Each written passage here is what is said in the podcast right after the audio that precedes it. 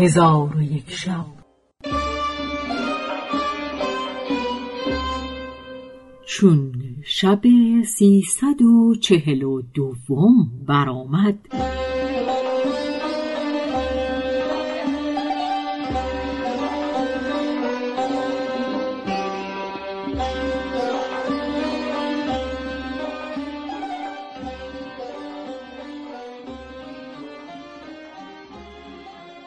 گفت ای ملک جوانبخت.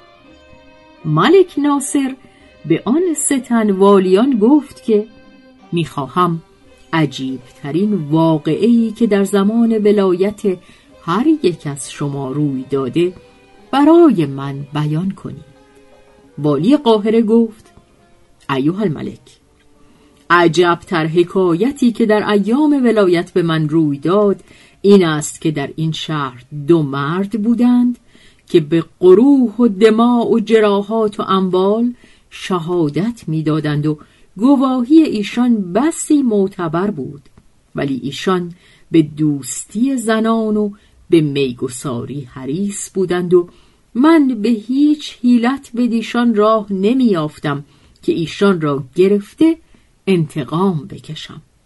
پس من باد فروشان و خداوندان خانه هایی که از برای فساد مهیا بود بسپردم که وقتی آن دو عادل در مکانی به بادگساری بنشینند خواه با هم دیگر باشند خواه تنها مرا آگاه کنند و از من پوشیده ندارند. اتفاقا در یکی از شبها مردی پیش من آمد و به من گفت ای والی آن دو عادل در فلان کوچه به فلان خانه اندرند که مسکر همی خورند و منکر همی کنند. پس من برخواسته با غلام خود پنهانی به سوی ایشان برفتم و همی رفتم تا به در خانه برسیدم. در بکوفتم. کنیزکی به در آمده از برای من در بگشود و به من گفت تو کیستی؟ من جواب رد نکرده به خانه اندر شدم. آن دو عادل را دیدم که با خداوند خانه نشسته و شاهد و شراب در پیش دارند. چون مرا بدیدند برخواسته به من تعظیم کردند و مرا در صدر جای دادند و گفتند آفرین به مهمان عزیز و ندیم ظریف. پس از آن خداوند خانه از نزد ما برخواسته ساعتی قایب شد. چون بازگشت سیصد هزار دینار با خود بیاورد و هیچ از من بیم نداشت. به من گفت ایوهال والی تو به هر طور که بخواهی به آزار ما قادر هستی ولکن این کار تو را جز رنج نیفزاید بهترین است که تو این مال را بگیری و راز ما پوشیده داری که ستار نام بزرگ خداست و راز بندگان پوشیده داشتن دوست دارد.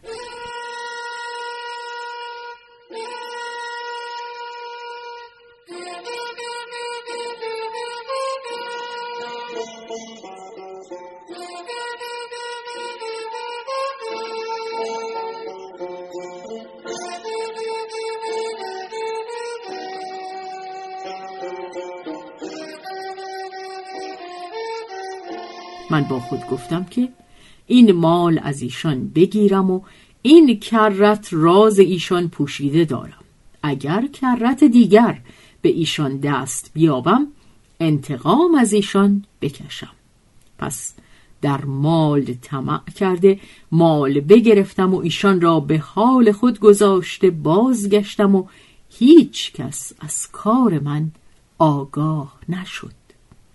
روز دیگر نشسته بودم که رسول قاضی در آمد و به من گفت ایوه والی قاضی تو را همی خواهد. من برخواسته به سوی قاضی رفتم و سبب را نمی‌دانستم. چون به نزد قاضی رسیدم آن دو شاهد عادل را با خداوند خانه در آنجا نشسته یافت پس خداوند خانه برخواسته سیصد هزار دینار به من ادعا کرد و محضری به در آورد که آن دو شاهد عادل به ادعای او شهادت داده بودند. پس در نزد قاضی به گواهی آن دو عادل ادعای او ثابت شد و قاضی مرا به رد کردن آن مبلغ بفرمود. من از ایشان بیرون نیامدم مگر اینکه سیصد هزار دینار از من بگرفتند. من از کرده خود پشیمان بودم و در قایت خجلت بازگشتم. پس والی بولاق برخاست و گفت ایوه الملک عجبتر حکایتی که مرا روی داده این است که من وقتی سیصد هزار دینار مدیون شدم و از حجوم دین خواهان به رنج اندر بودم. پس هرچه داشتم بفروختم. صد هزار دینار جمع آوردم. چون قصه به دینجا رسید بامداد شد و شهرزاد لب از داستان فرو بست.